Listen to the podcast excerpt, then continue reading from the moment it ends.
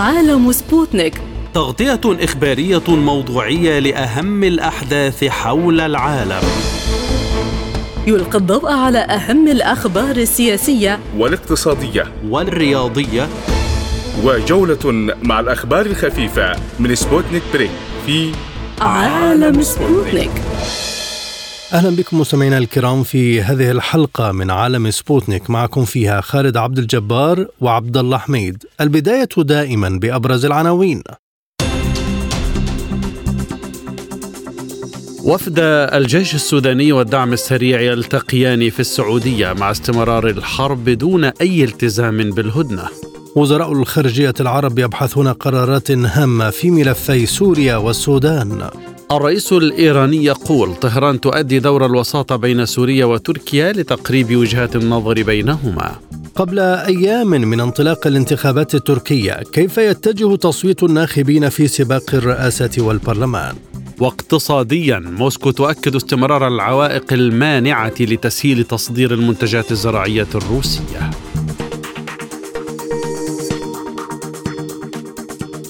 يترقب الجميع ما تسفر عنه المفاوضات بين وفدي الجيش السوداني وقوات الدعم السريع خلال الاجتماعات التي تستضيفها مدينة جدة السعودية، التي شهدت انطلاقة المباحثات الأولية بين ممثلي القوات المسلحة السودانية وقوات الدعم السريع في محاولة لوقف الحرب المندلعة بينهما منذ ثلاثة أسابيع والعودة إلى مسار العملية التفاوضية بمشاركة المدنيين على ضوء مبادرة سعودية أمريكية. ورحبت الرياض وواشنطن ببدء المحادثات من خلال بيان مشترك حث كلا الطرفين على استشعار مسؤولياتهما تجاه الشعب السوداني والانخراط الجاد في هذه المحادثات ورسم خريطة طريق للمباحثات لوقف العمليات العسكرية والتأكيد على إنهاء الصراع وتجنيب الشعب السوداني التعرض لمزيد من المعاناة. وحث البيان على ضمان وصول المساعدات الإنسانية للمناطق المتضررة. من الخرطوم ينضم إلينا الباحث السياسي ياسر عبد الله. أهلا بك سيد ياسر. كيف يمكن التوصل إلى اتفاق وسط استمرار أصوات المعارك؟ تحية لك وللسادة المستمعين. الوصول الوصول لاتفاق يبدو يبدو صعبا قليلا في في هذا في هذا الوقت، وذلك للتعقيدات الكبيرة التي التي تسيطر على على الواقع الميداني لأرض المعارك.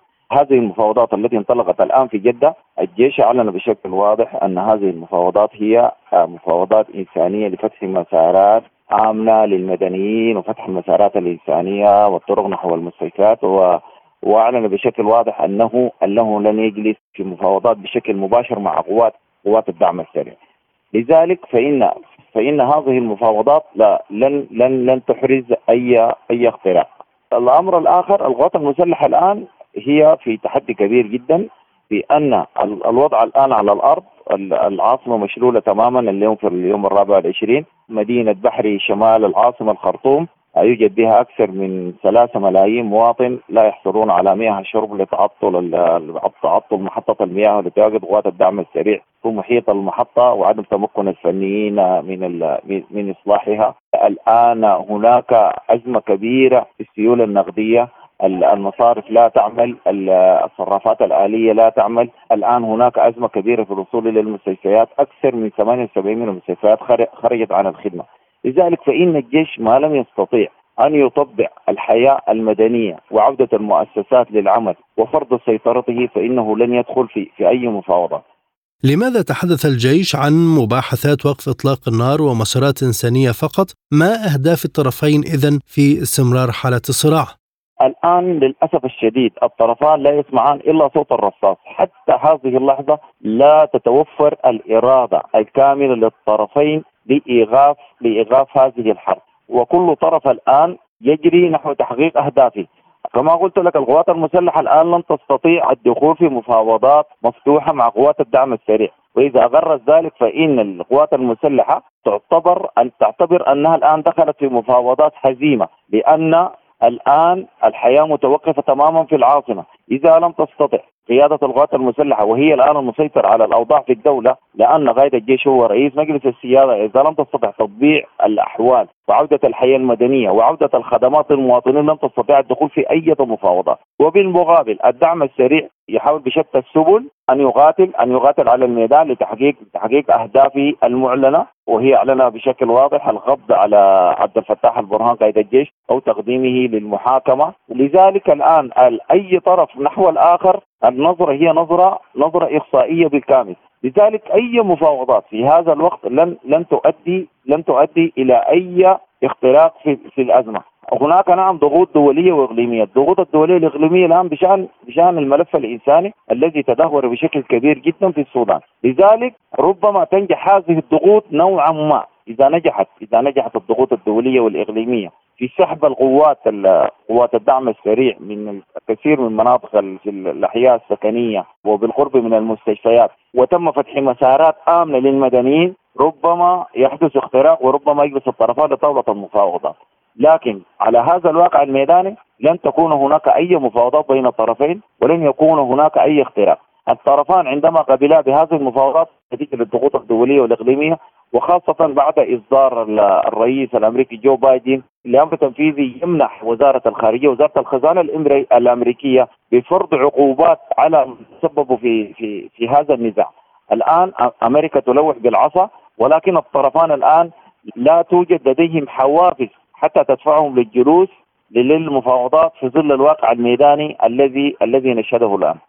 ما البدائل لدى المستوى الدولي المتداخل في الأزمة حتى يذهب الطرفان لنقطة التواصل المباشر بينهما لإنهاء الصراع؟ إذا لم تتوقف المعارك ويتم فتح مسار مسارات آمنة للمدنيين وتطبيع الحياة المدنية، فإن أي مستقبل للمفاوضات لن ينجح. المجتمع الدولي الآن هو الآن يضغط، لكن الأزمة معقدة بشكل بشكل كبير، وربما المجتمع الدولي حتى اللحظة ليست لديه الخلفيات الكافية عن تعقيدات المشهد السوداني. لذلك هذه التدخلات ربما ربما هي الآن تضغط في في المسار الإنساني، ولكن الواقع على الأرض ربما يكون صعبا جدا صعبا جدا الحديث الآن في هذا الوقت عن أي هدنة. الآن المفاوضات تدور في جدة، واليوم المعارك صباح اليوم كانت هناك اشتباكات متقطعة في محيط القصر الرئاسي، أيضا أيضا هناك اشتباكات في منطقة غرب ومدرمان وشرق النيل. حتى هذه اللحظة دوير الرصاص لم يتوقف، وكما قلت لك الطرفان حتى هذه اللحظة لا يسمعان سوى سوى صوت الرصاص. ربما إذا ربما في في المستقبل الغريب إذا اضطر المجتمع الدولي ربما يلجأ إلى وضع السودان تحت الوصاية الدولية وتحويل وتحويل مانديت البعثة الأممية إلى الفصل السابع. ربما هذا يكون هو الخيار الأخير إذا فشلت كل الضغوط الدولية والإقليمية في إغناء إقناع الطرفين بالجلوس على طاولة التفاوضات وإيقاف وإيقاف هذه الحرب. إذن من يتحمل مسؤولية الوضع الكارثي للشعب السوداني مع حديث الأمم المتحدة عن مليونين ونصف سوداني معرضون لانعدام الغذاء؟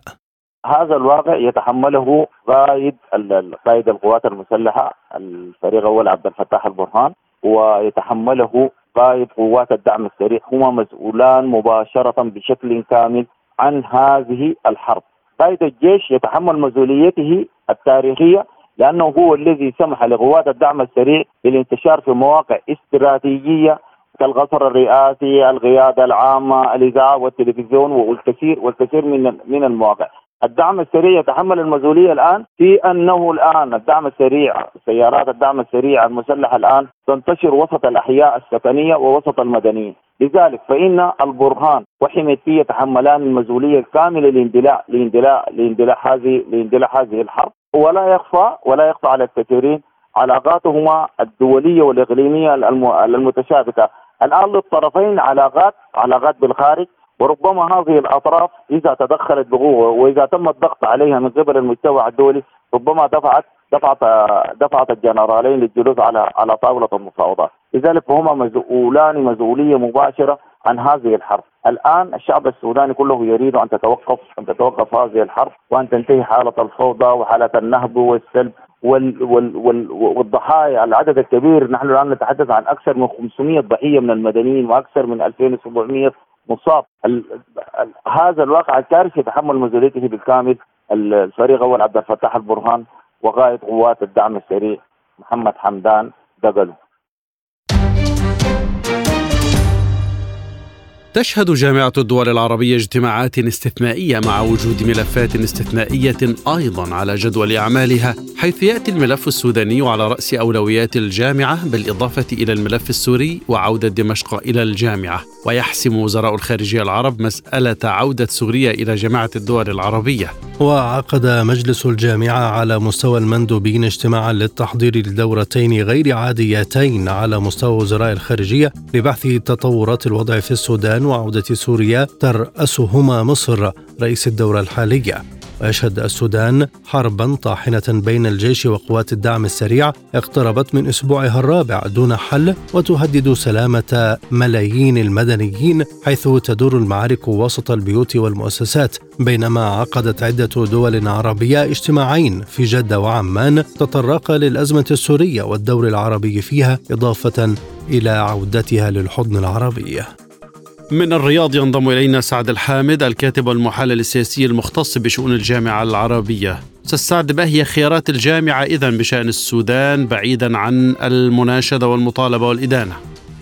أنا يعني في الحقيقة أشوف أنا يعني أرى بأن الجامعة العربية الآن تتبنى موقف يعني وجود هدنة، كما هي المبادرة السعودية الآن أن يكون هنالك هدنة يتم الانطلاق منها، أيضا ل يعني وجود مسارات آمنة ل يعني التعاطي مع الجوانب الإنسانية والإغاثية داخل السودان، وانطلاقا من ذلك يتم يعني بلورة مواقف من خلال المفاوضات بين الأطراف الموجودة الآن في يعني موجودين في في جدة لإنهاء هذا الصراع. طبعا الجامعة العربية الآن وضعت عدة موا يعني وضعت عدة اعتبارات، وهي يعني مصلحة الشعب السوداني الآن العمل القائم في المملكة العربية السعودية والأطراف القائمة الآن والفاعلة في المبادرة الحاصلة الآن هي يبنى عليها الآن خلال الجامعة العربية، والعمل العربي المشترك الآن تجاه ما يحدث الآن في السودان يقوم على أن يكون هنالك أولا أن يكون هنالك هدنة، ننطلق من الهدنة إلى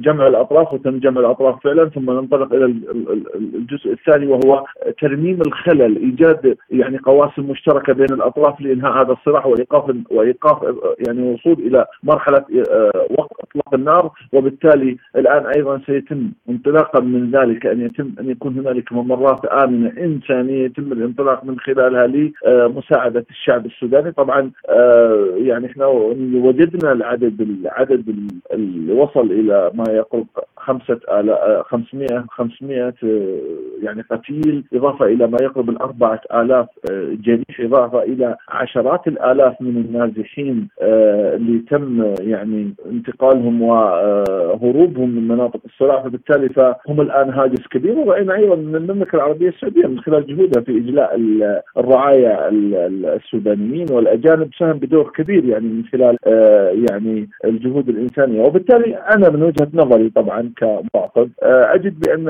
الجهود العمل العربي قائمة. الاجتماع الآن الذي سيعقد الذي يعقد الآن في مصر برئاسة مصر الجمهورية مصر العربية أيضا سيتطرق إلى الجهود المبذولة للحل داخل السودان بناء على المبادرة السعودية الأمريكية التي فيها أطراف الأطراف الدول الرباعية وأيضا ثلاث دول اللي هي مصر والإمارات ومصر والإمارات والسعودية. هذه الأطراف كلها تتكاتف، ورأينا اليوم تصريح وزير الخارجية السعودي أيضا أشار إلى هذا الشيء أنه في جهود يعني مشتركة لتذليل الصعوبات وأن نصل إلى وقف دائم لإطلاق النار. لأهمية يعني فعلا في هذه المرحلة أن توقف الحرب داخل السودان. لا بد أن نضع باعتبارنا بأن السودان دولة مهمة، دولة استراتيجية وجيوسياسية مهمة، استمرار هذا الصراع فيها وانتقاله إلى أطراف إلى دول أخرى هذا هاجس الآن.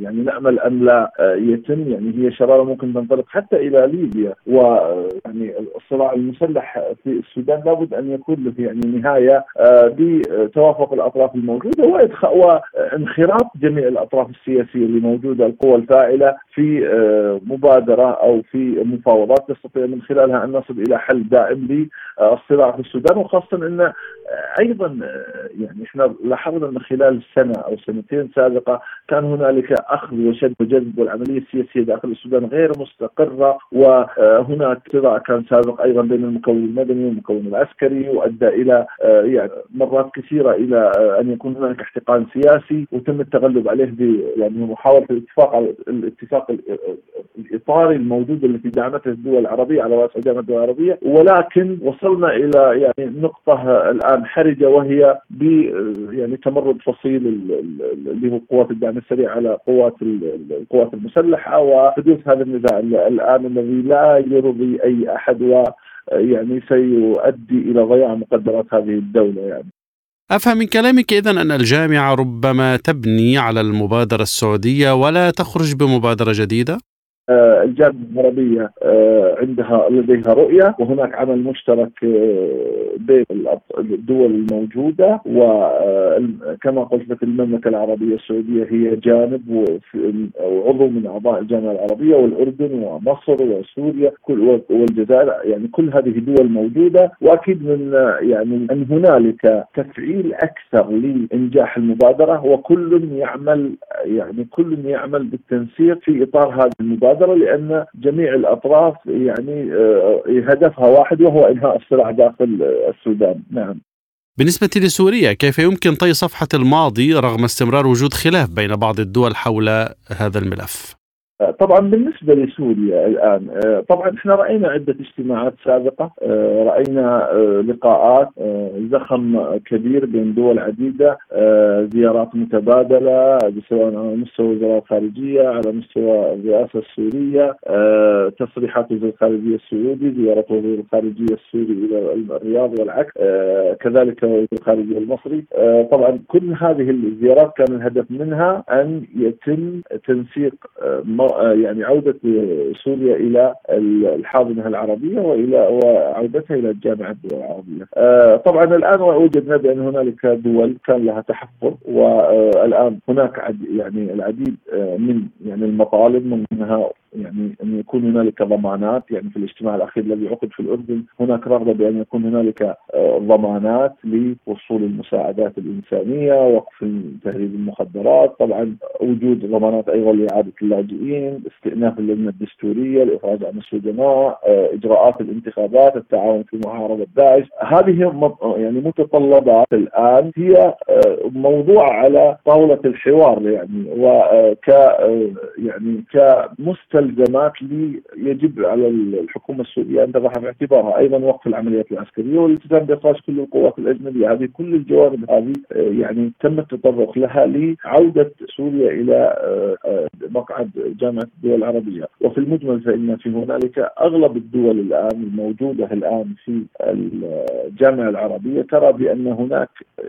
إجماع لعودة سوريا، وبالتالي بالمواكبة مع هذا الإجماع لابد أن يكون هنالك استجابة من الحكومة السورية تجاه هذه المطالبات. يعني ولا شك أن احنا نرى الآن مشكلة المخدرات الآن عن طريق الحدود السورية، عن طريق الحدود الأردنية، والأخوان في الأردن كثيرا تحدثوا عن هذه المشكلة. وبالموازاة مع ذلك سيتم تقديم أن أن الدول العربية أيضا يعني في نظير هذا أن وفاء سوريا بهذه الالتزامات ستقوم بتقديم المزيد من المساعدات، المساهمة في يعني التعافي المبكر لسوريا، والتخفيف التدريجي للعقوبات، والمساهمة في إعادة الإعمار، الالتزام التزام الشركاء والحلفاء بسحب قواتهم، والالتزام مع الجيش السوري بضبط الحدود.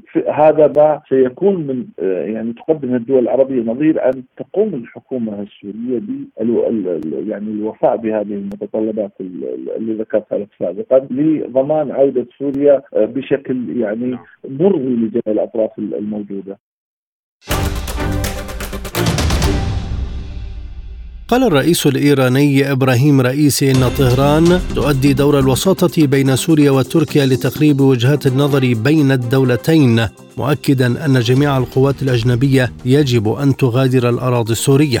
وأضاف رئيسي في مقابلة نشرتها وكالة الأنباء السورية أن إيران مستعدة لتقريب وجهات النظر بين البلدين وحل مشاكلهما البينية عبر الحوار والمفاوضات، مشيرا إلى أنه تم التطرق لهذا الموضوع في اجتماع أستانا وفي اجتماعات وزراء الخارجية. وأشار رئيسي إلى أن تركيا أعربت عن شعورها بانعدام الأمن في بعض نقاط الحدود التركية السورية، لذا اقترحت إيران الحل بأن تفرض الحكومة السورية سيادتها على كامل أراضيها، وبعد ذلك سيستتب الأمن ولن يكون هناك أي انعدام للأمن هناك. فالطريق للحيلولة دون انعدام الأمن ليس أن يسيطر الأتراك على بعض الأراضي السورية، بل العكس تماما، وبعدها يرى الجميع كيف سيعود الأمن إلى هذه المناطق، وذلك على حد قول الرئيس الإيراني. من طهران ينضم إلينا الأكاديمي والمحلل السياسي الدكتور أحمد مهدي. دكتور أهلا بك. كيف توفق طهران بين الجانبين في ظل خلاف واضح حول الانسحاب التركي من شمال سوريا؟ في البداية أوجه التحية لك وللزملاء ولمستمعي إذاعتكم الموقرة.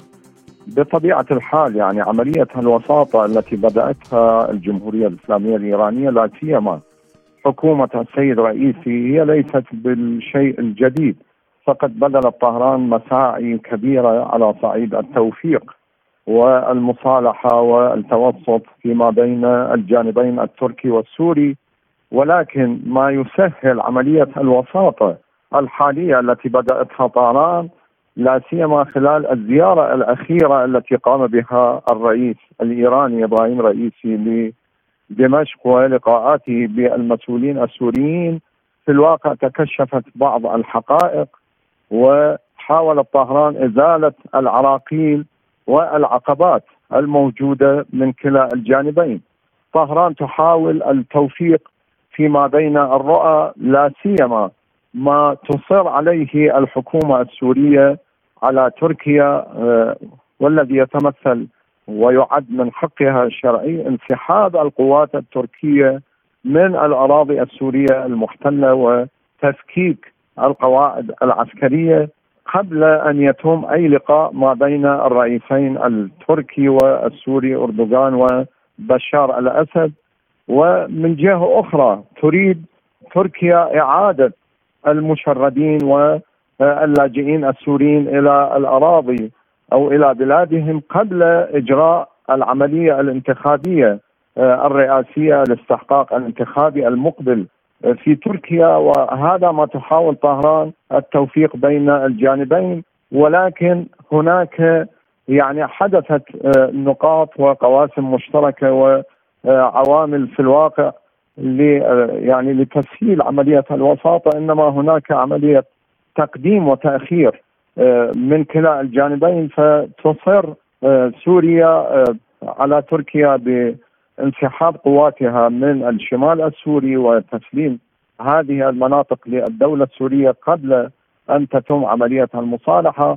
في هذه النقطة الرئيس الإيراني تحدث عن أهمية خروج كل القوات الأجنبية من سوريا، فهل يقنع تركيا بالخروج من الشمال السوري؟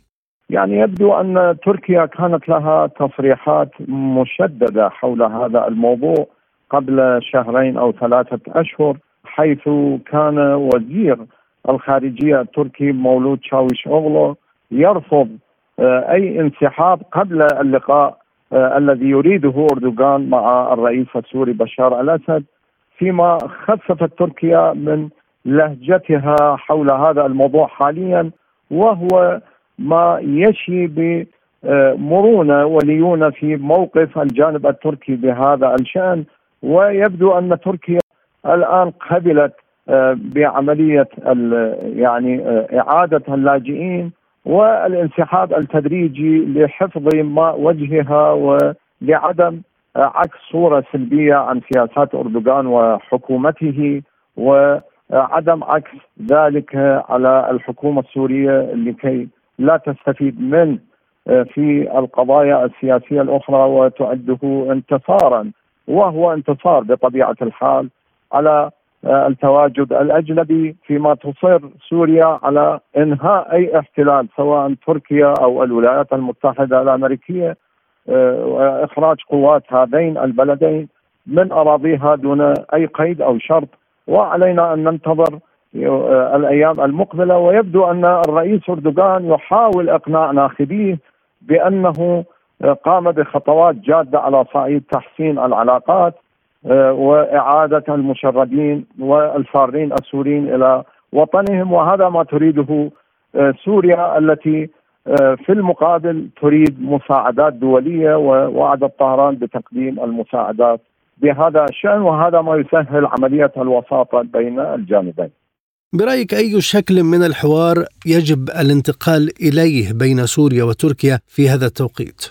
في الواقع يعني تركيا تريد حوارا على أرفع المستويات ما بين الجانبين، فيما تصر سوريا بأن يكون الحوار في البداية على مستوى الخبراء أو على الأرجح أو على الحد الأقصى حوار وزراء داخلية البلدين وخارجيتهما في سبيل بحث القضايا الخلافية فيما بينهما.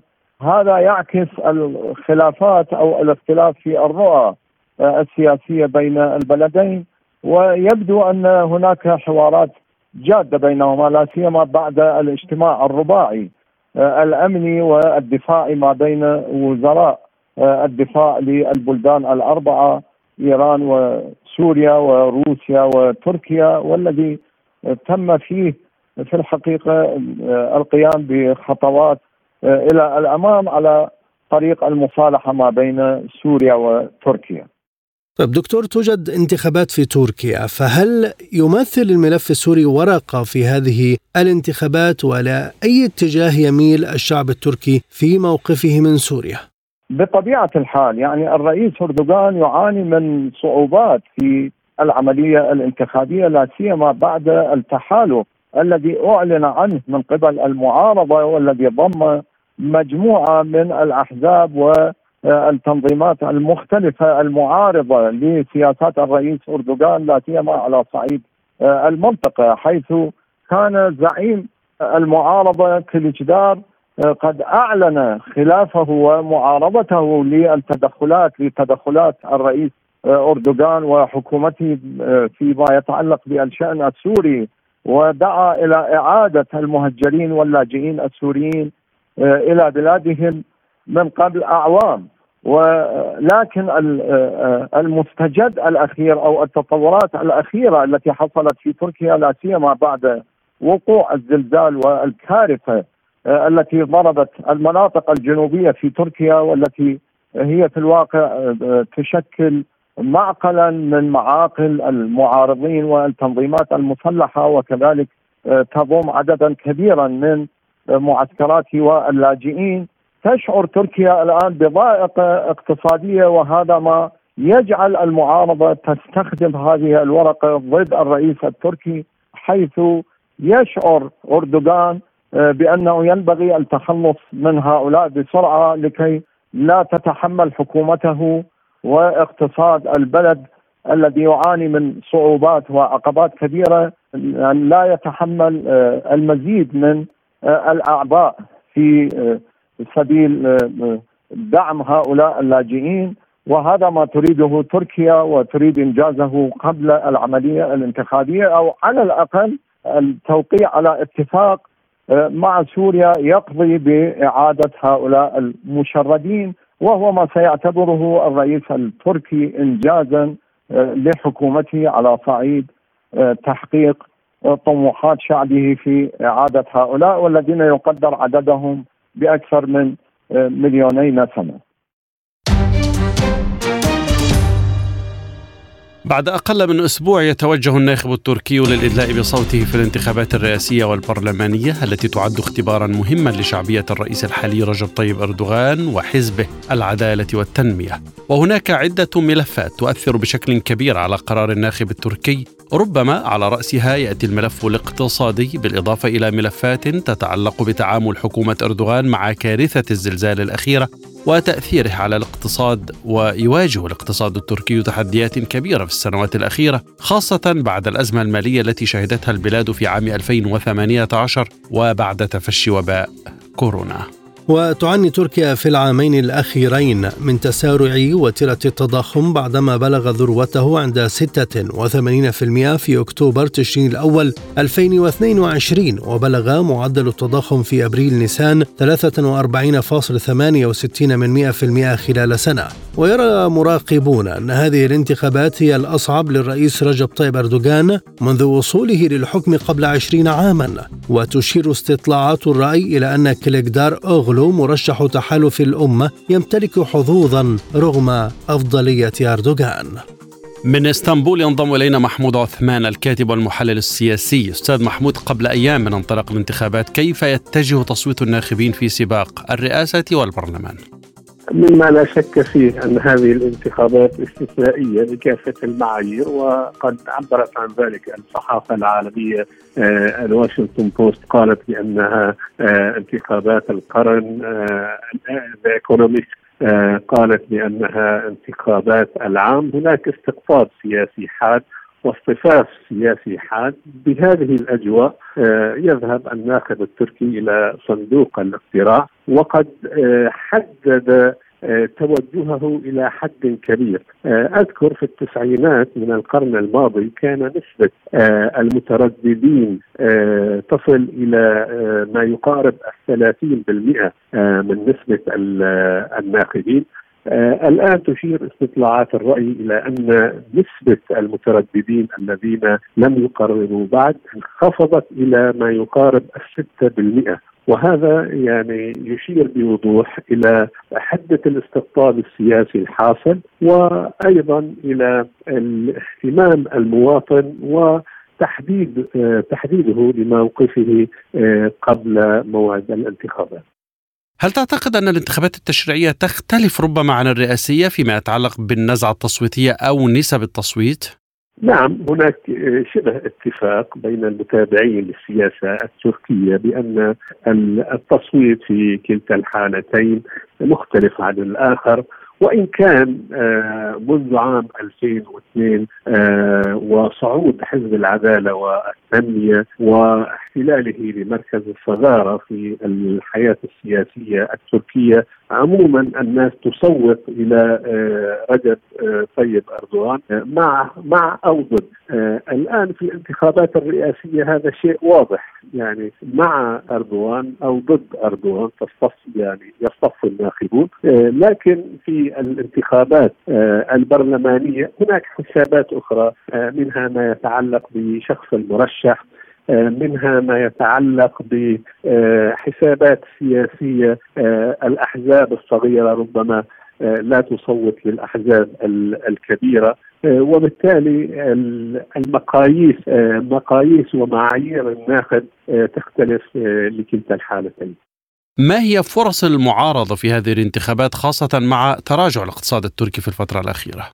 يعني أعتقد أن هناك ضخ دولي كبير هائل، وهذا عكس حجم الرشوة التي قدمها حزب الشعب الجمهوري الذي يقود سفينة المعارضة.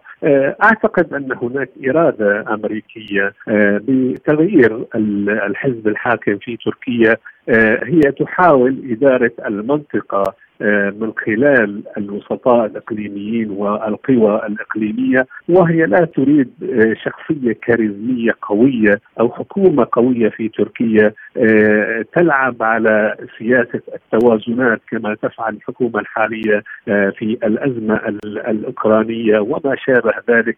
تريد أن تكون الحكومة التركية القادمة كتلك التي كانت عليه قبل عام ألفين، كانت يعني تنفذ إلى حد كبير ما يطلب منها من قبل الدول الغربية.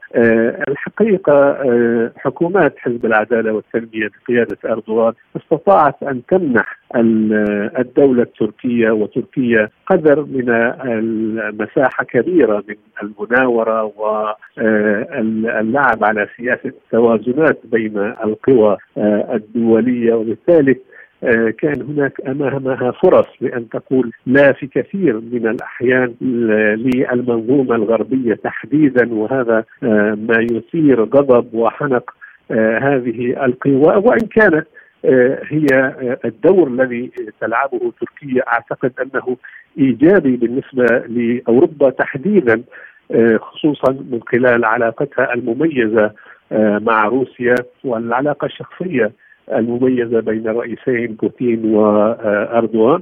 لكن الغرب في محصلة يصطف خلف واشنطن عندما يكون هناك تأزم، ومن الواضح أن واشنطن قد أدارت ظهرها للرئيس أردوغان حاليا على الأقل، وتريد أن يقوم الشعب التركي باستبداله، وهذا واضح من خلال الصحافة الغربية. لكن في المحصلة المواطن التركي والشعب التركي هو الذي سيصوت وسيقول نعم أو لا لأردوغان. ولذلك وجدنا أن الخطاب السياسي أو الخطاب الانتخابي لتحالف الجمهور الذي يقوده أردوغان ركز على هذه على هذا المحور أو تمحور خطابه حول استقلالية القرار التركي، وبما يتساوق مع مصالح تركيا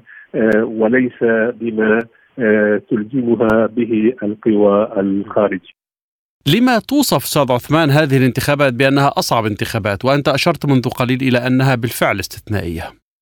أعتقد أنها أصعب انتخابات، هي تحدي في كثير، يعني هناك تحدي داخلي أمام المعارضة السياسية في تركيا. يعني هذا الانتخاب ربما الاستحقاق الانتخابي السادس عشر، ما سبقه من خمسة عشر انتخابا انتصر فيها حزب العدالة والتنمية وانتصر فيها أردوغان، وهذا رقم قياسي غير مسبوق، ربما ليس على مستوى تركيا وحسب بل ربما على مستوى الساحة الدولية. وكما ذكرت هذا لا يروق لكثير من القوى داخل تركيا، والأهم من ذلك خارج تركيا هناك اهتمام واضح، اهتمام غربي تحديدا واضح، وأيضا حتى اهتمام روسي أيضا واضح بأن تكون هذه شدة الاهتمام ولد استقطابا سياسيا حادا. ولكن أعتقد أنه أن النظام المؤسس على الأقل في تركيا ومن مصلحة تركيا القريبة والمتوسطة أن يستمر أردوغان في سدة الحكم. هناك ملفات قوية ربما تعجز المعارضة عن إدارتها، هي تعد المواطن بأنها ستهرب من هذه الميادين، لكن هذه الملفات هامة جدا تخص الأمن الاستراتيجي لتركيا، في مقدمتها الأزمة الأوكرانية، المسألة الليبية، الأزمة السورية، وأيضا النشاط التركي على مستوى أفريقيا. كل من هذه الملفات ملفات قوية وصعبة وتحتاج شخصية كاريزمية بحجم رجب طيب أردوغان، والكل يدرك تماما بأن المعارضة لم تفرز قيادات من هذا النوع تستطيع أن تستمر بنفس اللقم ونفس القوة في قيادة هذه الملفات. ولذلك يعني أحزاب المعارضة من الآن تعد بأنها ستنسحب من هذه الساحات، وهذا يعني ربما يتساوق ويوافق رغبة كثير من الدول الإقليمية والدول. أكد نائب وزير الخارجية الروسي سيرجي فيرشينين أنه لم يتحقق تقدم يذكر فيما يتعلق بتسهيل تصدير المنتجات الزراعية الروسية ووصولها إلى الأسواق العالمية في إطار مبادرة البحر الأسود لتصدير الحبوب. وقالت الخارجية الروسية في بيان أن فيرشينين تطرق خلال مشاورات مع رئيسة منظمة مؤتمر الأمم المتحدة للتجارة والتنمية ريبيكا جرينسبان إلى حقيقة أنه لا تزال هناك عوائق تحول دون وصول تلك المنتجات الزراعية الروسية إلى الأسواق العالمية، كما لم يتحقق تقدم حقيقي في حل المشكلات الفنية المتعلقة بالقطاعات المالية واللوجستية والنقل. وأوضحت الوزارة أن المشاورات بين فيرشينين وجرينسبان تناولت بالتفصيل المسائل المتعلقة بتنفيذ مذكرة التفاهم المبرمة بين روسيا والأمم المتحدة بشأن تطبيع تصدير المنتجات الزراعية والأسمدة. وصرح نائب المتحدث باسم الأمين العام للأمم المتحدة فرحان حق بأن اجتماعا رفيع المستوى حول موضوع اتفاقية الحبوب سيعقد الأسبوع المقبل في اسطنبول. للمزيد ينضم إلينا من القاهرة الخبير الاقتصادي محمد أنيس. أهلا بك سيدي الكريم. لماذا تلتزم موسكو بتنفيذ اتفاقية الحبوب ولا تلتزم الأطراف الأخرى برأيك؟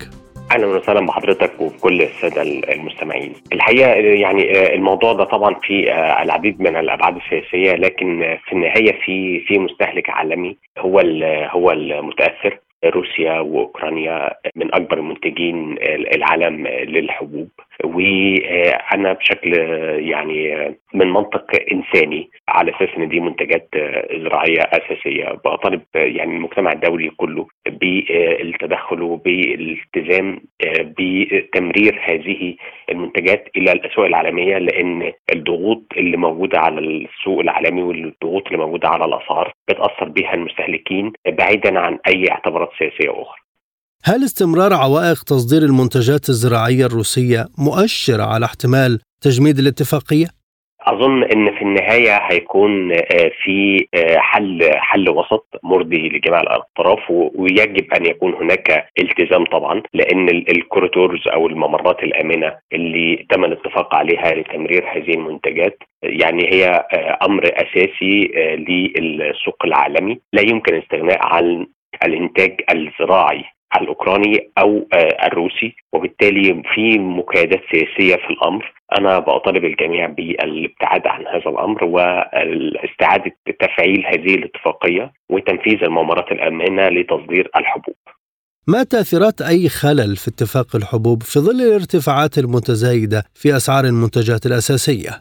التأثيرات هتبقى سلبية جدا الحقيقة، لأن هيحصل تاني ارتفاع شديد لأسعار القمح. يمكن في بداية المعارك الحربية حصل مضاعفة لأسعار القمح في السوق العالمي، ثم الأسعار هديت قليلا لكنها لم تعود أبدا إلى سابق عادها في بدايات عام ألفين واثنين وعشرين. وبالتالي إذا لم يتم إذا افترضنا أن لم يتم توصل إلى اتفاق والتزام جميع الأطراف بتعهداتهم في تنفيذ ممرات آمنة لتصدير الحبوب، ساعتها هيبقى السقف الأسعار هيبقى مفتوح، ما تقدرش تحدد سقف في أسعار الأقماح، لأن ساعتها هيبقى في عجز شديد في توفير المتطلبات الاستهلاكية في السوق العالمي، وده هيبقى فيه ليه تأثيرات سياسية شديدة جدا على واجتماعية واقتصادية شديدة جدا على الجميع الدول تقريبا العالم المستهلكة والمستوردة للأقماح، خاصة إن في ارتفاع شديد في مستويات الفايدة على العملات الدولية، وده بيزيد من الأعباء الائتمانية للدول اللي عادة الدول المستهلكة والمستوردة للأقماح هي أيضا دول بتعتمد على الأسواق الدولية في بيع سنداتها، وبالتالي العائد في هذه الحالة هيبقى مضاعف. عدم قدرة على الاقتراض نظرا لارتفاع الفائدة، وعدم قدرة على شراء الأقماح نظرا لعدم توفرها في السوق، وبالتالي ده هيبقى هيمثل مخاطر شديدة جدا على العديد من دول العالم. هناك اجتماع الأسبوع القادم سيد محمد، كيف يمكن إحراز تقدم قبل عقده؟ أظن يعني يجب أن يكون هناك نية سياسية صادقة بإبعاد أمر تصدير الحبوب عن أي مكايدات سياسية أو أي شؤون سياسية أخرى. يجب يعني زي زي ما مثلا ما العالم اتفق على ان الاسعافات الاوليه في المعارك، الامور الخاصه بالصليب الاحمر والهلال الاحمر وخلافه، ودي امور تبقى لا علاقه لها بالمعارك العسكريه. ايضا الامور المرتبطه بالغذاء والمرتبطه بتصدير الاقماح المهمه والاساسيه للمستهلك العالمي تكون ايضا بعيده عن هذه الشؤون السياسيه وهذه الشؤون العسكريه، ويجب ان يكون هناك نيه سياسيه صادقه لتنفيذ هذا الامر. بمعنى آخر وأكثر وضوحا، إنتاج الحبوب وتصدير الحبوب إلى السوق العالمي يجب أن لا تكون أداة سياسية لتحقيق أي مكاسب سياسية في معارك أخرى. هذا أمر يجب أن يكون خارج هذه الحسابات السياسية تماما. وهل تتمكن الأمم المتحدة من الضغط لتنفيذ وعودها لروسيا بالالتزام بتصدير المنتجات الروسية؟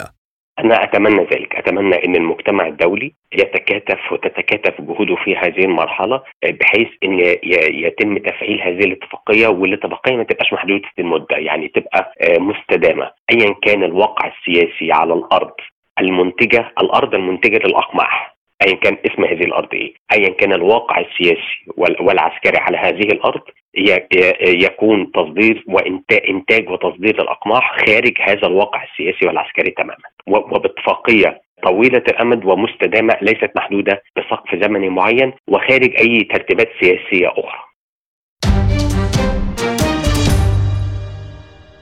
عالم سبوتنيك مستمر معكم، وهذه جولة من الأخبار حول العالم.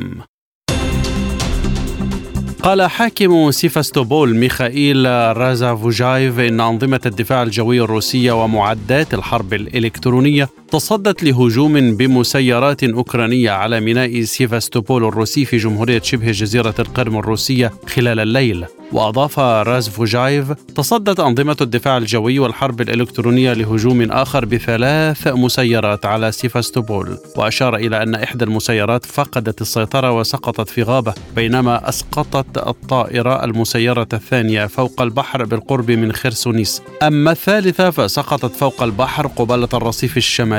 وكشف أنه تم إرسال ما مجموعه عشر طائرات مسيرة لمهاجمة القرم وسيفاستوبول بين عشية وضحاها، موضحا أنه لم تتضرر أي منشآت في المدينة، وتواصل جميع الخدمات مراقبة الوضع. نشرت وزارة الدفاع الروسية لقطات لطلعات قتالية لطائرتين هجوميتين من طراز سو خمسة وعشرين تابعتين للمنطقة العسكرية الشرقية في منطقة العملية العسكرية الخاصة، وشنت الطائرتان هجمات صاروخية على منشآت ومعدات عسكرية وقوى بشرية للتشكيلات المسلحة الأوكرانية. تم إطلاق الصواريخ في أزواج من ارتفاعات منخفضة، وأجرى الطيارون مناورة بعد استخدام أسلحة الطيران، وأطلقوا مصائد حرارية، ثم عادوا إلى مطار المغادرة. وتم تدمير المواقع الميدانية المحصنة المموهة والمدرعات للمقاتلين الأوكرانيين. حملت وزارة الخارجية الروسية الولايات المتحدة المسؤولية عن انفجار سيارة تسببت في سقوط شخص وإصابة الكاتب القومي الروسي زخار بيريليبين المؤيد للعملية العسكرية الروسية في أوكرانيا. وقالت الوزارة في بيان إن المسؤولية عن هذا العمل الإرهابي وغيره لا تقع على عاتق أوكرانيا فحسب، بل على عاتق رعاتها الغربيين وعلى رأسهم الولايات المتحدة، مضيفة أن صمت المنظمات الدولية المعنية أمر غير مقبول. قال الجيش السوداني أن قوات الدعم السريع حاولت الهجوم على قيادة قوات الدفاع الجوي، وإن الهجوم صد ودمر عدد من عربات العدو بحسب بيان صادر عن قيادة القوات المسلحة. أضاف الجيش السوداني أنه خلال صد العدو حصل على ثلاث عربات قتالية من قوات الدعم السريع التي فرت مخلفة عددا من القتلى. ولفت الجيش إلى مقتل قناص أجنبي بمنطقة بحر العسكرية لم توجد بحوزته أوراق ثبوتية لتحديد جنسيته، مشيرا إلى استسلام سبعة من أفراد قوات الدعم بالخرطوم. أفرجت إسرائيل عن النائب الأردني عماد عدوان الذي احتجزته السلطات الإسرائيلية على خلفية قضية تهريب مزعومة بحسب هيئة البث الإسرائيلي. وأعلن الأردن نهاية أبريل اعتقال إسرائيل لنائب بالبرلمان الأردني للتحقيق معه على خلفية عملية تهريب مزعومة. وقالت الخارجية الأردنية إنها تعمل بالتعاون مع الأجهزة المعنية في المملكة من أجل الوقوف على حيثيات الموضوع ومعالجته بأسرع وقت ممكن. أعلن الجيش اللبناني أن زورقا حربيا إسرائيليا خرق المياه الإقليمية اللبنانية قبالة رأس الناقورة. جاء ذلك في بيان صادر عن مديرية التوجيه في قيادة الجيش اللبناني. وقال البيان إن زورقا حربيا تابعا للعدو الإسرائيلي خرق المياه الإقليمية اللبنانية مقابل رأس الناقورة لمسافة نحو مئتي متر بحسب البيان، الذي أوضح أنه تجري الآن متابعة موضوع الخرق وبالتنسيق مع الأمم المتحدة وقوتها في لبنان. وفي أواخر العام الماضي وقعت لبنان وإسرائيل على اتفاقية ترسيم الحدود البحرية بين الجانبين بوساطة أمريكية. تعهدت الصين وأفغانستان وباكستان بمواصلة تعزيز التعاون الثلاثي في مجالي الأمن ومكافحة الإرهاب. وقال وزير الخارجية الصيني خلال اجتماع مع وزير الخارجية الباكستاني والقائم بأعمال وزير الخارجية في الحكومة الأفغانية المؤقتة إن بكين باعتبارها جارا وصديقا تقليديا مستعدة لبذل جهود مشتركة مع أفغانستان وباكستان لتنفيذ مبادرة التنمية العالمية، مبادرة الأمن العالمي ومبادرة الحضارة العالمية. وأضاف أن الصين مستعدة لتقاسم الفرص التنموية ومواجهة التحديات الأمنية مع البلدين لوضع نموذج يحتذى به في التعاون بشأن الجيران والتعددية المصغرة والقضايا الساخنة من خلال الآليات الثنائية والثلاثية. وصل رئيس الوزراء الياباني فوميو كيشيدا إلى سول لعقد اجتماع قمة مع رئيس كوريا الجنوبية يون سوك يول، حيث يسعى الزعيمان إلى توثيق العلاقات وسط تهديدات نووية من كوريا الشمالية وتزايد أنشطة الصين. تأتي زيارة كيشيدا وهي الأولى لزعيم ياباني لسول منذ اثني عشر عاما، ردا على زيارة يون لطوكيو في مارس الماضي، حيث سعى الجانبان إلى إغلاق فصل من الخلافات التاريخية التي هيمنت على العلاقات اليابانية الكورية الجنوبية لسنوات. والآن إليكم تذكرة بأبرز ملفات عالم سبوتنيك. وفدا الجيش السوداني والدعم السريع يلتقيان في السعودية مع استمرار الحرب دون أي التزام بالهدنة. وزراء الخارجية العرب يبحثون قرارات مهمة في ملفي سوريا والسودان. الرئيس الإيراني يؤكد أن طهران تؤدي دور الوساطة بين سوريا وتركيا لتقريب وجهات النظر بين البلدين. قبل أيام من انطلاق الانتخابات التركية، كيف يتجه تصويت الناخبين في سباق الرئاسة والبرلمان؟ اقتصاديا، موسكو تؤكد استمرار العوائق المانعة لتسهيل تصدير المنتجات الزراعية الروسية.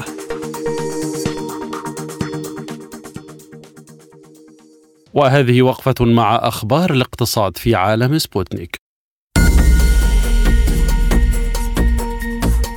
أظهرت بيانات من البنك الدولي ومن الخدمات الإحصائية الوطنية أن روسيا وللمرة الأولى منذ عام ألفين وأربعة عشر عادت إلى قائمة أكبر عشر اقتصادات في العالم في نهاية عام ألفين واثنين وعشرين، حيث أنتجت روسيا السلع والخدمات بقيمة تريليوني دولار فاصل ثلاثة من عشرة، مما سمح لها باحتلال المركز الثامن في هذه القائمة. يشار إلى أن روسيا دخلت آخر مرة في المراكز العشر الأولى في عام ألفين وأربعة عشر، وشغلت في ذلك الحين المركز التاسع بإجمالي ناتج محلي قدره تريليونا دولار. وفي عام ألفين وواحد وعشرين احتلت روسيا المرتبة الحادية عشرة. وبقيت الولايات المتحدة في مركز أكبر اقتصاد في العالم العام الماضي، حيث الناتج المحلي الإجمالي الاسمي خمسة وعشرين تريليون دولار فاصل أربعة من عشرة. وفي المرتبة الثانية جاءت الصين بناتج محلي قدره سبعة عشر تريليون فاصل تسعة من عشرة، ثم اليابان بأربعة تريليونات فاصل واحد من عشرة، وبقيت ألمانيا رابعا بأربعة تريليونات، واحتلت الهند المركز الخامس بثلاثة تريليونات فاصل أربعة من عشرة، واحتفظت بريطانيا بالمركز السادس بثلاثة تريليونات، وجاءت فرنسا سابعة بتريليوني دولار فاصل سبعة من عشرة، أما كندا فاحتلت المركز التاسع بتريليوني دولار فاصل واحد من عشرة، بينما تراجعت إيطاليا من الثامن حتى العاشر بتريليوني دولار. أعلن وزير الطاقة الإيراني علي أكبر محرابيان استعداد بلاده للمشاركة في إعادة تأهيل منشآت المياه والكهرباء في سوريا. وأكدت وكالة إرنا أن تصريحات محرابيان جاءت في لقاء مع وزير الموارد المائية السوري تمام رعد على هامش مؤتمر بغداد الدولي الثالث للمياه، معلنا استعداد إيران لتقديم قدراتها الاقتصادية والفنية من أجل إعادة إعمار سوريا. أكد صندوق النقد الدولي أن تحسين العلاقات التجارية بين البلدان الإفريقية يمكن أن يوفر دفعة كبيرة للناتج الاقتصادي في جميع أنحاء القارة ويساعد في مواجهة تحديات مثل التغير المناخي. ووجد تقرير جديد للصندوق أن إصلاح مشهد السياسة التجارية المجزأة والتنفيذ الأفضل لاتفاقيات التجارة الحرة بين البلدان الإفريقية الحالية من الممكن أن يزيد بعض التدفقات التجارية بين البلدان الإفريقية بأكثر من خمسين بالمئة.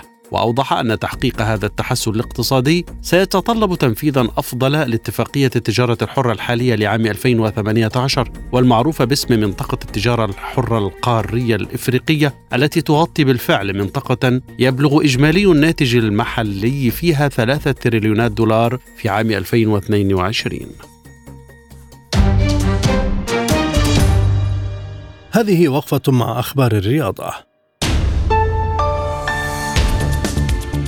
سجل النجم المصري محمد صلاح أربعة أرقام مميزة ليقود فريقه ليفربول لتحقيق فوز صعب وثمانين على حساب ضيفه برينفورد بهدف دون رد ضمن لقاءات الجولة الخامسة والثلاثين من الدوري الإنجليزي، وأحرز صلاح هدف المباراة الوحيد في الدقيقة الثالثة عشرة من متابعة لتمريرة زميله فيرجيل فان دايك. وبحسب شبكة أوبتا للإحصائيات فإن صلاح بات أول لاعب في تاريخ ليفربول يسجل في تسع مباريات متتالية على ملعب أنفيلد. وأضافت الشبكة أن الهدف الذي سجله صلاح في شباك برينفورد هو الهدف رقم مئة للفرعون المصري على ملعب أنفيلد.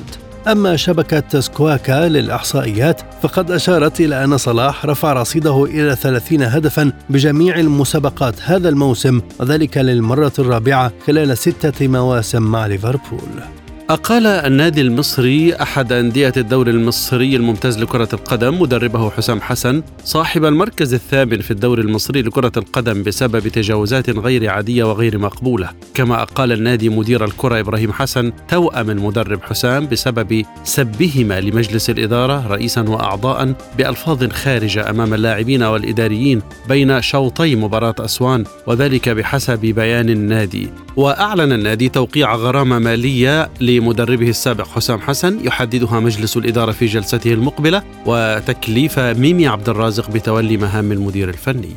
أحكم بايرن ميونخ قبضته على صدارة الدوري الألماني لكرة القدم وابتعد بفارق أربع نقاط عن مطارده المباشر بروسيا دورتموند بفوزه على مضيفه فيردر بريمن اثنين واحد ضمن منافسات المرحلة الحادية والثلاثين. انتظر بطل ألمانيا في المواسم العشرة الأخيرة حتى الدقيقة الثانية والستين من الشوط الثاني ليفتتح التسجيل عبر سيرجي جنابري قبل أن يضيف البديل لوراسانيا الثاني بعد عشر دقائق. سجل هدف بريمن الوحيد البديل نيكلاس شميت في الدقيقة السابعة والثمانين بثالث أهدافه في الدوري هذا الموسم. لذلك عزز بايرن صدارته للترتيب مع خمس وستين نقطة متقدما بفارق أربع نقاط عن دورتموند. أما بريمن فقد تجمد رصيده عند خمس وثلاثين نقطة في المركز الثاني عشر. وهذه وقفة مع الأخبار الخفيفة والمنوعة في عالم سبوتنيك مع سبوتنيك بريك. أعلنت غرفة عمليات الفضاء التابعة لوكالة ناسا الأمريكية عن موعد إطلاق مهمة الفضاء التاريخية السعودية بإرسال أولى رائدة فضاء سعودية إلى المحطة الدولية. وقالت ناسا للعمليات الفضائية في تغريدة إن ما يعرف بعملية أكسيوم ميشن اثنين ستنطلق في الحادي والعشرين من مايو المقبل، وستقل المركبة الفضائية الرائدة السعودية ريانا برنواوي وهي باحثة في سرطان الثدي، حيث ستقوم بمهمة مع رائد الفضاء علي القرني كجزء من طاقم إيه إكس اثنين. وفي محطة الفضاء الدولية سيلتقون مع رائد الفضاء الإماراتي سلطان النيادي الذي يقوم حاليا بأولى مهمة فضائية طويلة المدى في العالم العربي. أظهرت دراسة أجريت على ستة وثلاثين مريضاً تم تشخيصهم باضطراب الكوابيس أن مزيجاً من علاجين بسيطين قلل من تكرار أحلامهم السيئة.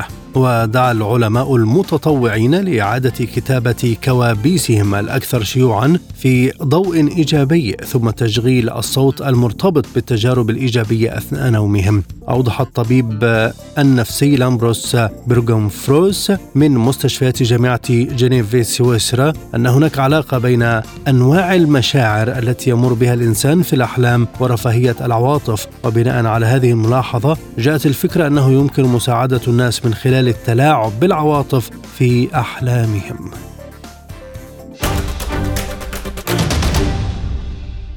في الختام إليكم تذكرة بأهم ما جاء في عالم سبوتنيك.